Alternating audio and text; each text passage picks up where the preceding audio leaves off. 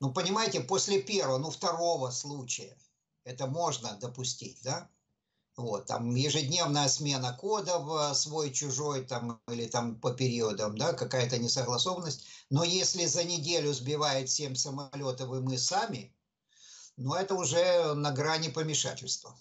Россияне сбиваются при каком режиме? Они же не просто сбиваются там где-то в глубине их территории. Они подлетают к линии фронта и пытаются сбрасывать крылатые авиабомбы. Вот об, э, обратите внимание на боевые порядки Э, тех групп, в которых сбивались самолеты. Да? Это два бомбардировщика Су-34 под прикрытием истребителя Су-35.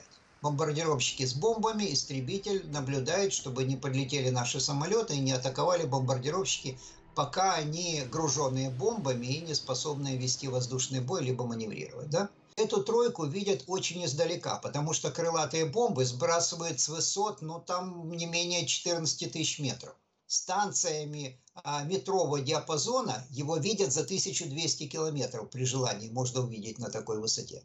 А станциями обычными, которые являются радиолокатора, радиолокаторами разведки, да, не наведения именно зенитно-ракетных комплексов, а разведки, их видят километров за 200-250.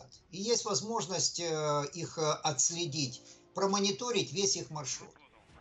Вот. И вот после того, как они сбрасывают бомбу, они разворачиваются вот, или на подходе. Вот тут их и ловят. Главное, чтобы они глубоко вошли в зону поражения зенитно-ракетного комплекса. Если бы он был на малой высоте, он бы мог бы укрыться за складками местности, за холмик, там в э, русло речки зайти, и ракета бы его потеряла. Вот. А так э, получается, что на такой высоте ракета четко его захватывает – до три дальности, там 30 километров, идет наведение со станции управления зенитно-ракетного комплекса, который прекрасно видит этот самолет.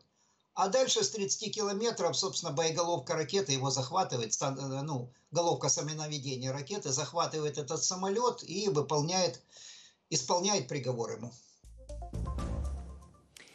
Еще одна версия. Могли ли российские самолеты быть сбиты с помощью F-16?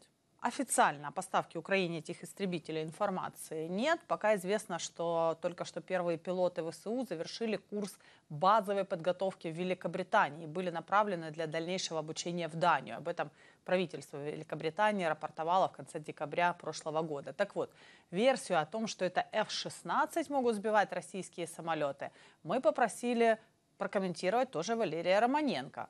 Но он все-таки уверен, что F-16 в Украине все еще нет. Если бы F-16 появился здесь, он бы был бы засечен. Все-таки в России какие-никакие, но самолет, летающие радары А-50 имеются. И вообще станции радиотехнической разведки засекли бы работу его, типичного его радиолокатора, потому что э, параметры сигнала станции, установленной на F-16, хорошо известны. То есть как только он бы включил станцию наведения, это было бы понятно. Потом по обломкам места поражения самолета четко известно. В этом районе можно провести поиски, найти остатки, например, ракеты «Амраам», да? которые вооружены F-16. Это дополнительный сигнал. Тогда это было бы понятно, что мы не можем использовать а, э, «Амраам» Су-27, МиГ-29, да? то это американский. Ну и прежде всего засекли бы по сигналу. Я уже не говорю о том, чтобы сотни людей увидели бы пролет этого самолета – на территории Украины это тысячи километров.